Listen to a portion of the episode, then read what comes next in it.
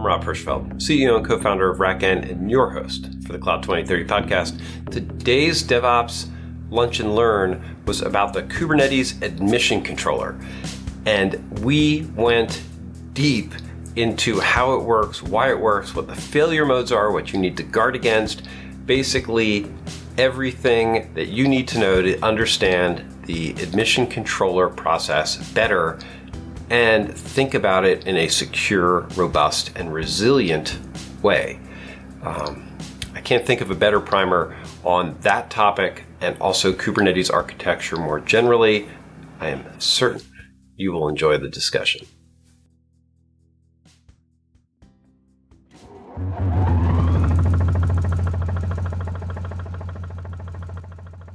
All right, topic for the day. If uh, something I know nothing about and I'm hoping to learn about is is uh, policy controllers, OPA, and admission controllers. Um, this was something that came up as a as a whole subtopic uh, around Kubernetes, and I would love to get smarter about it because I suspect I should know more than I do. Um, it it's a it's a very um, deep end of the pool kind of topic.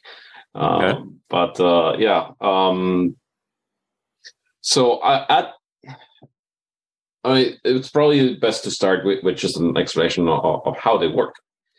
Um, so when you install a a um, a Kubernetes admission controller, so the, the typically called admission controllers, but they they, they apply policies. Um, w- what happens is the controller registers with the Kubernetes uh, control, control plane and says um, any Kubernetes API request that matches these specific patterns should go through me first, which means that then the, the, the Kubernetes co- uh, control plane receives the request to, let's say, modify a resource. That request gets passed on to the uh, admission controller. The admission controller uh, reviews it. They may even choose to mutate uh, the request and then passes it back to the control plane, and then the control plane implements it. The admission controller can also decide to reject the request, um, which is basically like the, the primary function of admission there as well. Correct. Um, so the there's um, the typical behavior of, of, the two most common admission controllers in, in Kubernetes, which are OPA uh, Gateway and Kyverno, is that you can run them in two modes, uh, either as enforcing or or as auditing.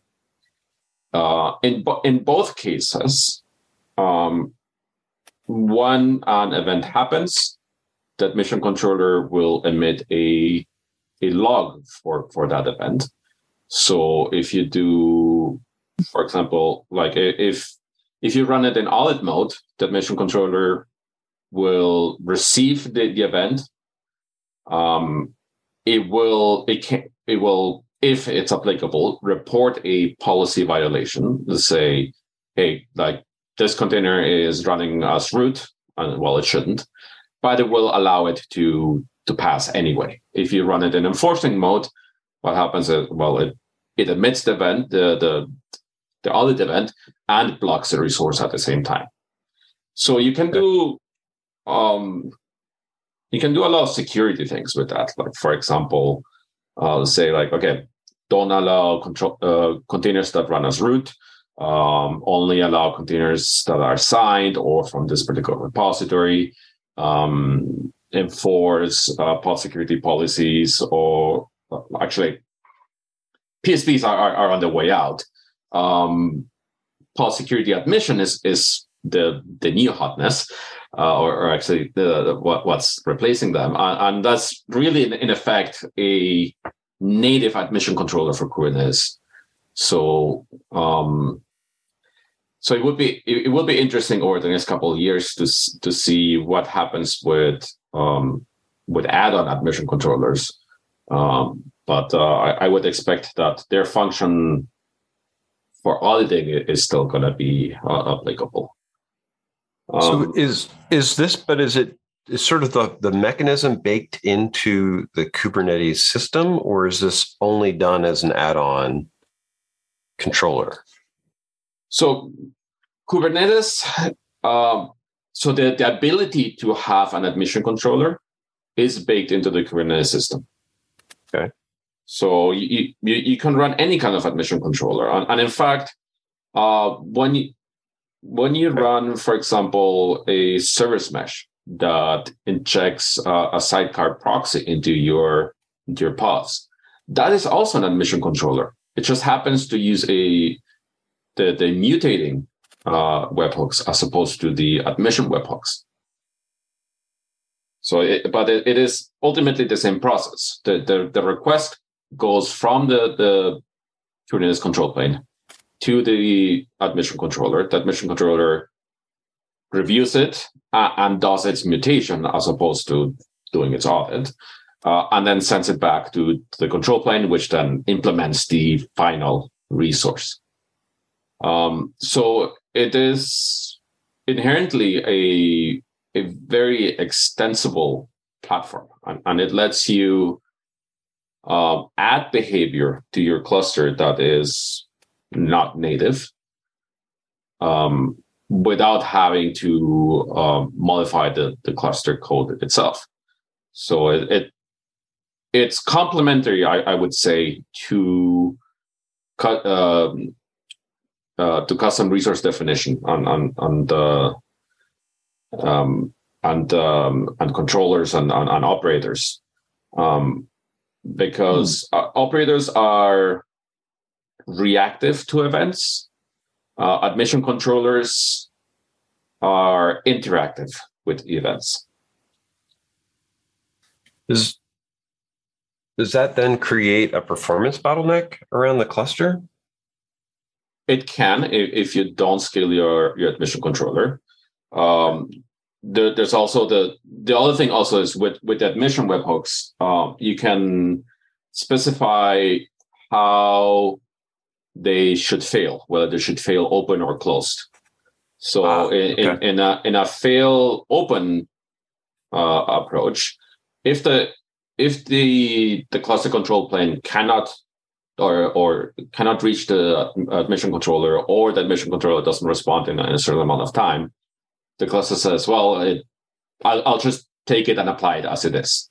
If you feel close, that, then then it basically means that the, the request failed because it timed out. Getting chills. That sounds terrifying. But I, um, I mean, for if on a service by service basis, it might make sense. You might say this is such an essential service. I, I need it to be up, even if the the related service is broken or unavailable. But otherwise you you could be opening yourself up for sabotage because admission controller is like essential the way you're well, describing it, it. The the I mean the the counterpoint is that um for example with with a when you're enforcing security policies you want it to fail close you, you don't want right. someone to DDoS your admission controller and then be able to deploy workloads that are not, otherwise not allowed. That, that's what I was thinking. Yeah. So yeah, so so in, in most cases, the, the default is to fail closed. Um, I, I've seen very few cases where failing open is desirable, but but the capability. okay, that that's reassuring. right? Yeah, because I mean, if you're, eesh. Okay, I want to inject a uh, a little thought uh, bubble here that bubbled up. It's like Elon Musk is saying thousand there's over a thousand microservices that are unneeded to run Twitter. They just need to be turned off and nothing would happen. Imagine one of them being this. Yeah. Imagine it being like the first or second one they turn off. Well, can you imagine that that that, that microservice is actually in a chain that is where it's it has a dependency that that makes it so it you can't restart it if it's not up.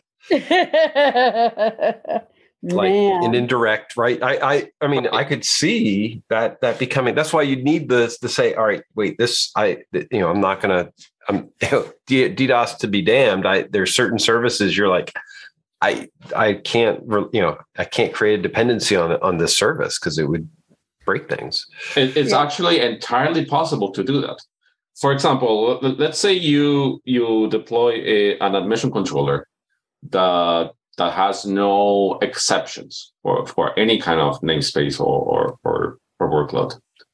Okay. Uh, and you create your Kubernetes cluster. So, oh, sorry. So you, you have a you have a running cluster. You deploy the that mesh control. It's fine. Now you cycle your nodes because let's say you you do some some vertical scaling. So you you go from uh, a two from two core nodes to four core nodes. So all of your nodes are getting replaced. Well, that inc- that means that your mission control is down too. It means that when a new node is being created, the CNI pods cannot be deployed because the mission controller is down. So so you so you leave yourself in, in, in like a chicken egg kind of problem. Fortunately, it's it's easy to to get out of that you, you basically just need to disable the the the, the admission webhook uh, in your Kubernetes cluster, which does not depend on on any kind of uh, in cluster pods, uh, and then you can bootstrap it that way, and, and then and then recover your cluster. Uh, you can also, again, like like I said, like the this this scenario is, is if you have absolutely no whitelist. Typically, what you do is you you specify uh, a number of um, of namespaces like like kube system that are only that are that that are accepted uh, from that mission control rules and then you just need to ensure that any any process that or that you have for installing workloads doesn't doesn't install into kube system and like installs into its own namespaces um, but yeah, it, it's definitely possible to to to accidentally uh, configure yourself in, into a corner, uh, and yeah. and we we've seen this also. Like we, we're talking about this in like in the context of, of Twitter, um, or at least uh, with the background of, of, what's happening in Twitter. But we we've seen that this kind of stuff happening also at larger FANG companies, like like Facebook, like the, issue they had a while back, um, where their where their network went down, uh, which re- blocked them from accessing the, their own data center because it, the network was down and, and, and the and the door controls were were not working. That's the, that's the one I was thinking of actually more than more than Twitter was that type of loop. They couldn't you know right they couldn't get access to the unlock. Mm-hmm. And and you don't know right it's really hard to test what happens with a critical failure because most of these systems are so resilient that unless you've got a um, you know a chaos Elon on your team, mm-hmm. that's I think that's what we need to do. We need to rebrand Chaos Monkey to just be Chaos Elon. Uh, uh, or rebrand Chaos Monkey to be Elon Monkey. Elon Monkey. oh, dude. But um, Actually, um, sorry. That aside, yeah, go ahead. Well, I was going to say, Chaos Monkey, uh, Elon Monkey is Chaos Monkey, where chaos takes out multiple stuff at once and just shuts down whole. I, I mean, that still happens with, with, with Chaos Monkey. I, I would yeah. say more that Elon Monkey is Chaos Monkey for IAM. So like randomly, oh, you don't have access anymore. Go figure it out. Oh, Sorry, I, I there's there's definitely an org level. Um, actually, I saw there was something I saw or heard somebody talking about. Oh, we're around the Twitter stuff, and this is relevant, I think, to the OPA piece, in that um, it's it was teams people that was actually more destructive from a ha perspective. Like you can build the systems to fail but at some point you're going to require authorization to do something some unexpected thing. It was um was it um maybe it was us talking about this and then and what happens is that somebody's like oh wait we need to flip this switch or somebody was like oh the generator's out of fuel i need more fuel. And the they couldn't get um, somebody to authorize the credit card charge to buy the gas to fill the generators. And, and so the site went down because or they had to use a personal card because they couldn't they couldn't get the um, people to just say yes to an unexpected infrastructure component um, and it's it's the it's not just an HA I need to fail from you know Seattle to Virginia. I it's actually the executives who are in Seattle might be more um, in in the a block than the data center migration. Mm-hmm. And so I think you know, admission control is probably not that different. If you have to make a policy change as as part of this, that might actually have human components in it that keep you from making the right the right call. Absolutely, yeah. Okay, if the now that is why I I believe that admission controllers need to be brought into the development cycle early. Like you don't want to drop an admission controller on a production cluster and have it go wild. You, you, you need to actually test your policies first in, in a pre-production environment. And, and I guess you, you could do that to some degree with, with but running it in, in, in audit mode as opposed to force mode. But um, there's still, I, I, like as as we've seen, like there, there's still scenarios where even in audit mode, like if you configure it to fail closed on, on, on your admission controller is down due to unforeseen reason, you're locked out of your cluster unless you have um, significant privileges.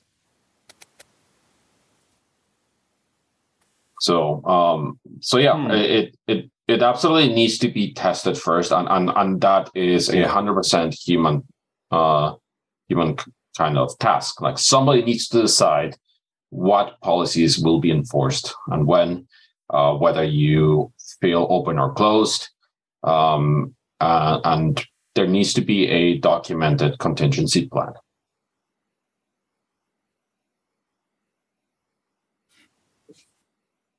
Do most of the tools it, do go ahead, go ahead yeah. do most of the tools do retroactive evaluation? So I'm thinking in a scenario where I've got a policy, uh, let's say policy version one, and then I deploy workloads into the cluster.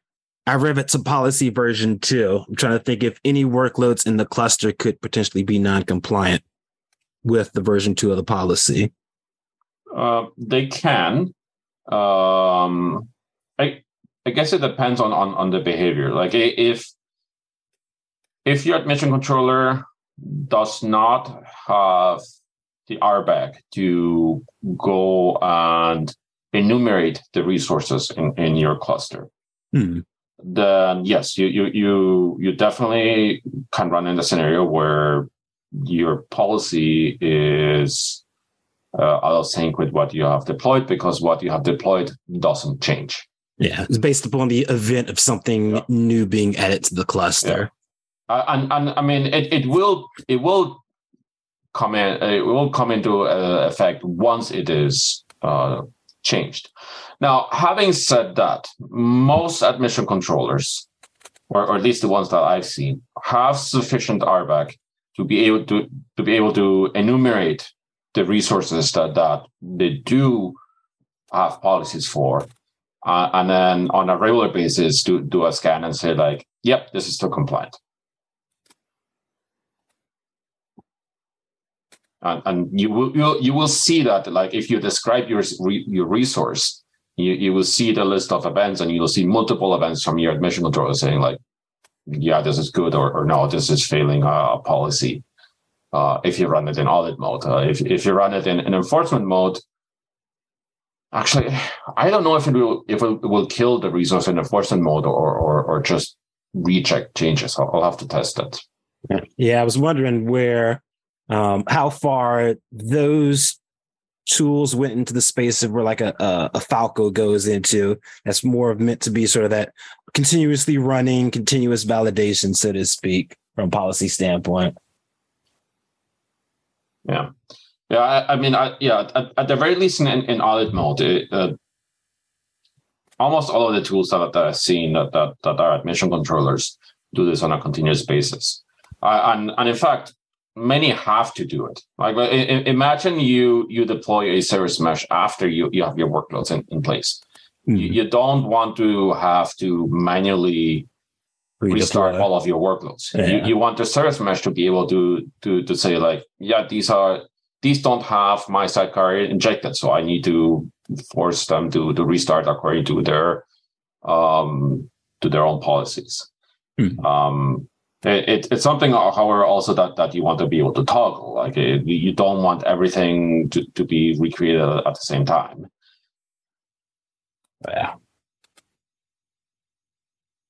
But but yeah, at, at that point we are getting into the the murky waters of configuration management and and uh, and change rollouts uh, for which there's uh, like you you ask five people, you get a dozen different opinions. Yeah, and that's the the space that really interests me is especially with folks looking to move more and more towards GitOps as the the method of operating is where are the where the, the potential blind spots, so to speak, even in regards to I got to dig more into the the mutating um, uh, webhooks in the sense of is certainly there's a possibility for it to do something nefarious. It's trying to to think of understand in my head where's the where the the mechanisms in place to be able to certainly help validate that. Obviously ensuring it comes from a, a good known source and you've done the appropriate validation of, of the beforehand. Um, but in the in the event somebody quote unquote skirts some of those best practices what's the extent of the the potential impact or ramifications yeah. So the, the admission controller is a tool for mitigate the, those kind of skirting behaviors. Yeah. Uh, the, the, the thing becomes if my admission controller has been uh, hijacked, so to speak, the damage yeah. it could do. Yeah. So, yeah. That, I mean, uh, that that is the equivalent of, of, of saying like, well, if, if, someone gets super user access to to your VM, well, yeah, at, at that point, it, it is it is game over.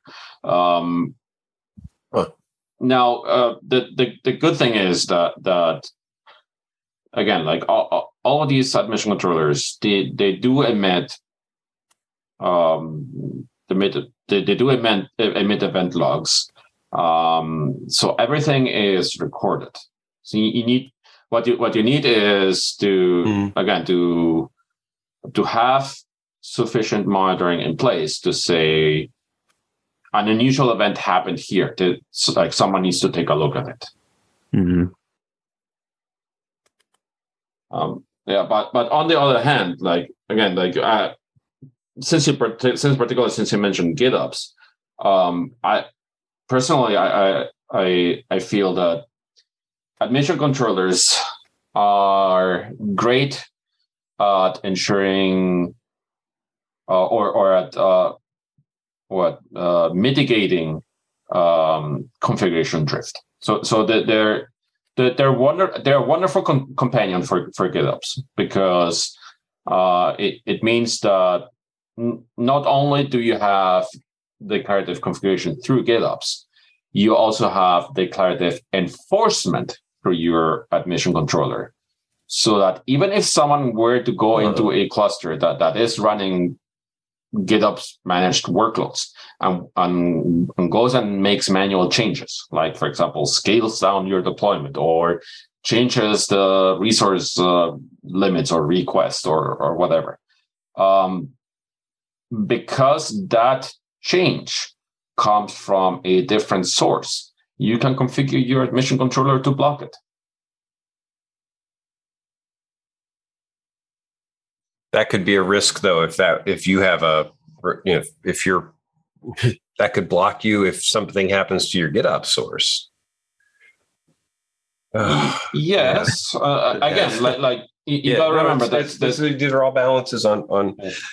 So does does the admission controller end up being something that third parties are are writing or building? Like, I guess I've seen some, and maybe I haven't been paying attention because I didn't understand how integral this was in the ecosystem. Uh, it seems like a, a, a prime candidate for people to commercialize like oh here use our industrial hardened or improved visibility or ai backed admission controller. Oh, I, I, haven't seen that as much. Um, it, it, in in most cases um, you, you probably don't see it because it's not highlighted but when you look at kubernetes security suites like holistic security uh, suites like, like what Aquasec provides. One of the components is OPA gateway. It like they, they use an admission control. It's just it's just that it's one of the features. So so they don't highlight it. Um, but it, it's definitely there. Yeah, it's uh embedded in a like Red Hat solution, VMware solution. When they start talking about policy management for Kubernetes clusters, they're using those mechanisms. Yeah. Okay a, any kind of again uh, any kind of holistic security uh, suite for for Kubernetes. So anything that that that touches like uh, admission control, uh, auditing, logging, etc. It they will have have that in place, uh, and and in most cases, uh, they will have standardized on, on, on one of the two popular um, solutions, which are again uh, OPA Gateway or, or Kyverno. It, it is very rare, at least for, for the security aspect, for for a vendor to produce the to to come out with their with their own tooling. Uh, mostly again because there there's so many so so few exceptions needed for the two of them. Uh, it, it's really it really comes down just to the configuration language. Like, do, you want to use Rego or do you want to use YAML? Hmm.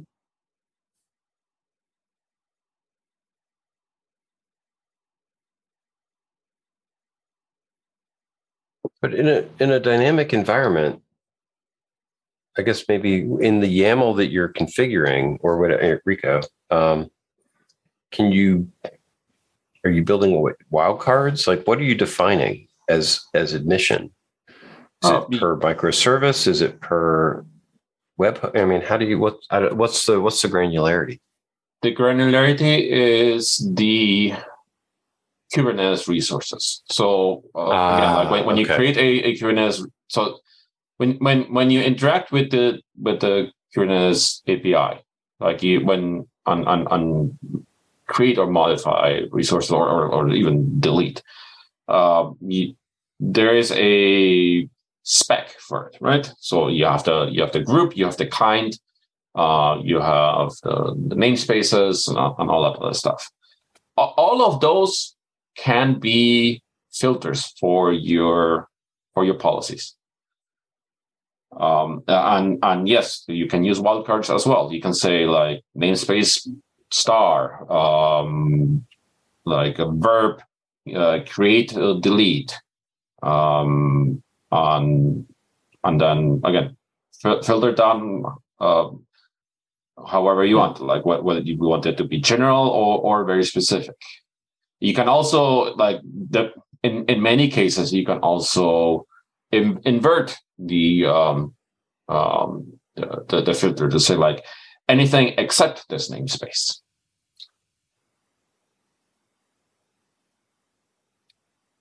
So with that, would you at some point tie that into a service mesh? Right. I when I hear admission controller, sometimes I, I think of traffic admission, but you're going to need a service mesh to really do traffic routing, which is a different. Um. Yeah. I, I mean, some service am meshes. I'm missing it. Yeah. You know, some service meshes do you do use an admission controller, like okay. I, at least the the the the current stable version of Istio does that. Like it, it, it like that, or and, and I'm pretty sure Linkerd also does it. So pretty much anything that needs to mutate resources as they're being created. That's essentially an admission controller. It, it, it's just that they, they happen to uh, use the mutating webhook for for the Kubernetes API as opposed to the admission webhook. Um, so I mean, if we if we want to be pedantic, yes. So, so the, the you you could you could name one of them an admission controller and then the other one um, uh, like a mutation controller, but right. ultimately the, the, they work so closely, like so so very similarly that I don't see the point in, in differentiating between them. Okay. Having said that, um, the trend that I see in service meshes is away from sidecars. So the need That's to do mutation is is going away. The need to do mutation? Yeah, or, or at least so is, is, to... is, the uh, removal of sidecars an eBPF yes. question, or is it okay? Yeah, uh, eBPF uh, enabled that. So, so again, like, and, and we, we we've talked in the past about uh, about Cilium and, and, and, and how it, it does it. Um, but um, was, was it Cilium or was it Calico? I, I don't even remember anymore. Uh, but but yeah, like even Istio, like their their their newest version of the service, which again it's it's not stable yet, but but it, it like it just hot off the press in the past couple of weeks. It it uses the same approach. It it it, uses eBPF uh, and it's really at that point, Istio becomes your CNI. Uh, and it makes sense. Like the, the, the function of both of them is so closely tied together that you, you might as well blend them.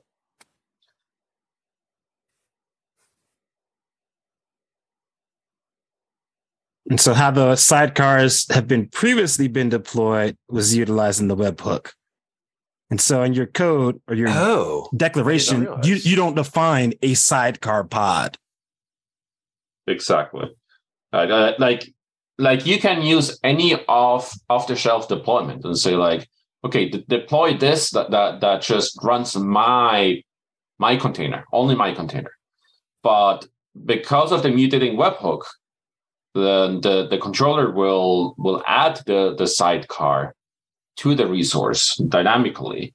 So when it actually reaches the, the, the Kubernetes control plane, like when it actually does the create operation, it creates your controller with the sidecar and the, the necessary routing configurations so that all the traffic goes through the sidecar. I didn't realize there was a webhook involved in that, though. I mean, that's a huge amount of back traffic in that setup. The overhead would be could be enormous.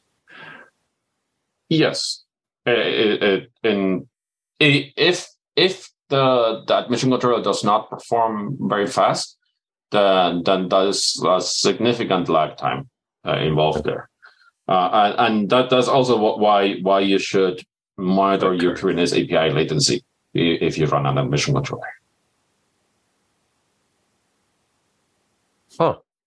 I, this is I mean, the, the, the whole OPA thing is cool. There's an architectural component in here that I'm absolutely fascinating with how much the you know architectural things that that Kubernetes decided having dynamic webhook is so embedded into the functioning of the architecture. Um, which I think is is sort of awesome and sort of scary at the same time. But it, yeah, it, it it's it's a very clever way of of making a system ex- extensible. Yeah, like it, it it it allows for for basically uh, like infinite uh, like mutability.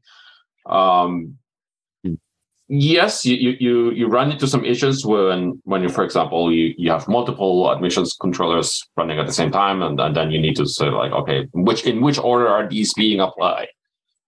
Uh kind of stuff. Um so it's it's not something you want to abuse either. Well, but neither do you want to abuse ebpf or or, or operators. Um okay I, I would also say that uh, as as scary as it sounds, um, keep in mind that this is not a new idea. Like, like it, it is really the the Kubernetes equivalent of aspect oriented programming. Uh, and, and, if you're not familiar with that, the, huh. uh, aspect oriented programming is is basically a a way that that you would hook into your programming language to say, well, um, if this these conditions are met, run this function before or after in, in, in the call stack. I mean, and, and, that's literally what you're doing in in in, in I know, like in, in the in the flow diagram of, of Kubernetes events. Right. So so basically, and what you're saying is OPA is taking advantage, just like um, the way a lot of the J- Java web structures built around aspect oriented programming for Java to enable security and audit and conformance, right? Mm-hmm. The same yeah. thing.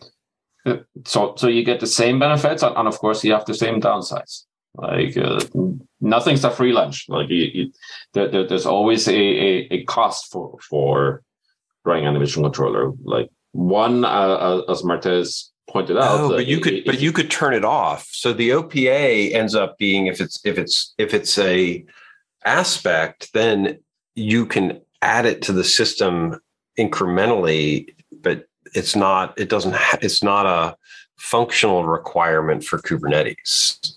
Exactly. Oh.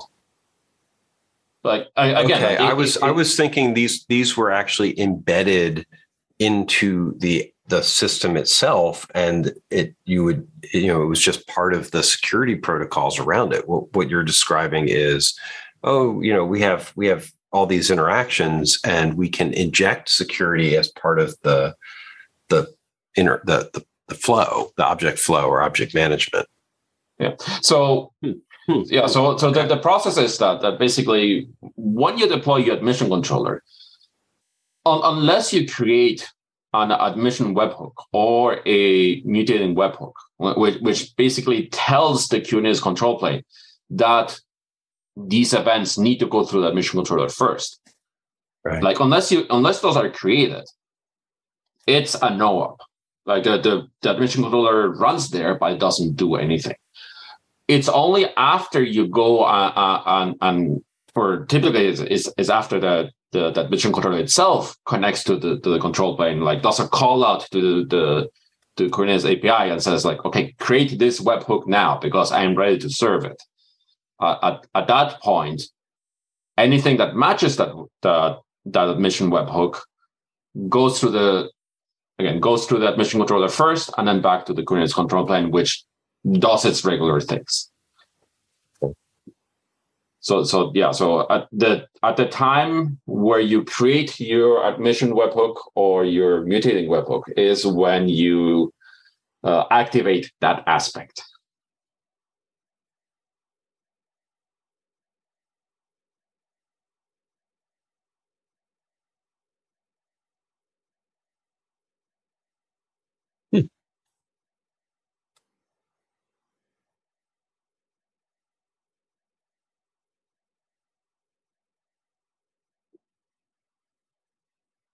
So this quiet. is fascinating.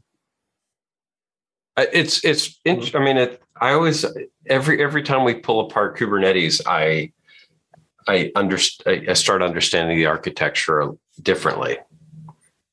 Uh, huh. I, I mean, I, personally, I, I see the, these capabilities as one of the reasons why Kubernetes has seen such comparative longevity. Like like it like compared to to, to and, and, I, uh, and I'm saying longe- longevity in, in like it's not that that it's been around that that long, but that it stayed fresh for for so long. It, it, and and yeah. in the sense that, that it's adaptable, and, and it and it lets you implement these things. And, and yes, certainly some of these patterns will become de facto standard. And, and we see that with admission control already.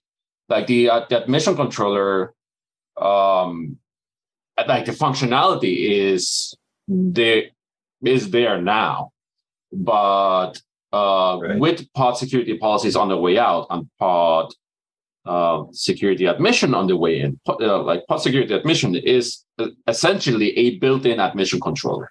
So you you're you do you do the same work. You you have the same kind of control on, on policies. It's just uh, less effort to get it started. And, and, and that I believe is, is a good thing because it, it means then also that for um, for anything that uses admission controllers afterwards, there's already the ground the groundwork is already done. There's a familiarity, and uh, it, it will be easier to adopt as well.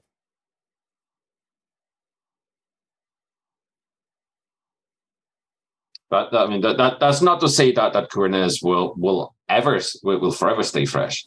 No, but I mean, if you if when I when I compare it, and there's a there's a balance of needed, you know, how much complexity, like like Mesos was even was was really really difficult, very open ended, but it was also very infrastructurey, which is the things you're describing are not they're they're they're not as they're more object you know model stuff and you know container scheduling with an object model. Mesos was really a ops platform um, and docker swarm didn't have any of these thoughts in it. They, they they were very rigid from a usability perspective like they were like i don't all this stuff takes away from user experience this is in some ways um, the remarkable thing is that kubernetes got enough you know um, flexibility, but not not too much, yeah. or it, not.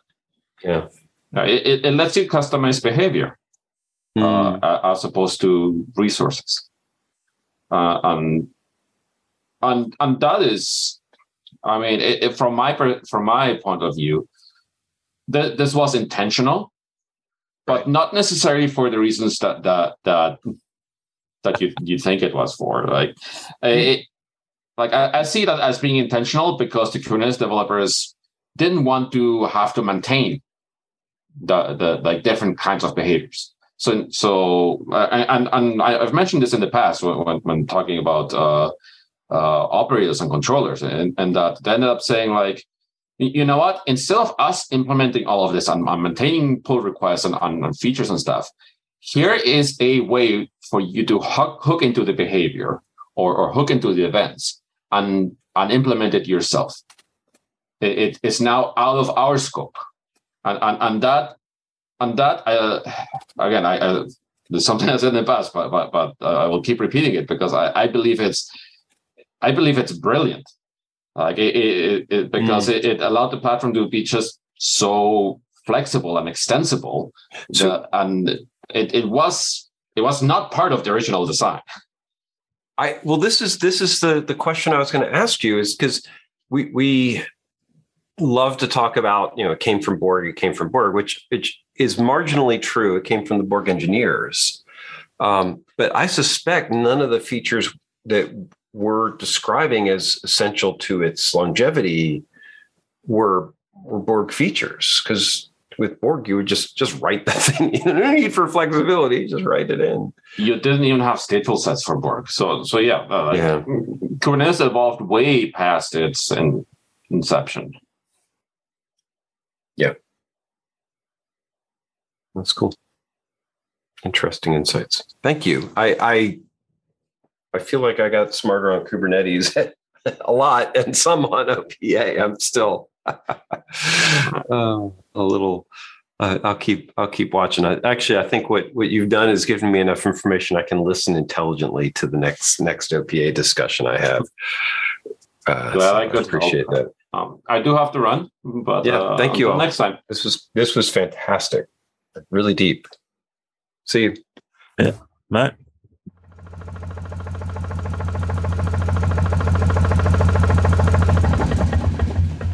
Wow. Thank you for joining us in the Cloud 2030 podcast. This is the type of detailed, hands on uh, discussion that really makes our roundtables unique. Um, I hope you will come in and be a part of it. We want to hear your questions, your inputs, your thought. Uh, you can find out more at the 2030.cloud, and I'm looking forward to seeing you there. Thank you for listening to the Cloud 2030 podcast. It is sponsored by RackN where we are really working to build a community of people who are using and thinking about infrastructure differently. Because that's what RackN does. We write software that helps put uh, operators back in control of distributed infrastructure, really thinking about how things should be run and building software that makes that possible. If this is interesting to you, uh, please try out the software. We would love to get your opinion and, and, and hear how you think this could transform infrastructure more broadly, or just keep enjoying the podcast and coming to the uh, discussions and you know laying out your thoughts and how you see the future unfolding. It's all part of building a better infrastructure operations community. Thank you.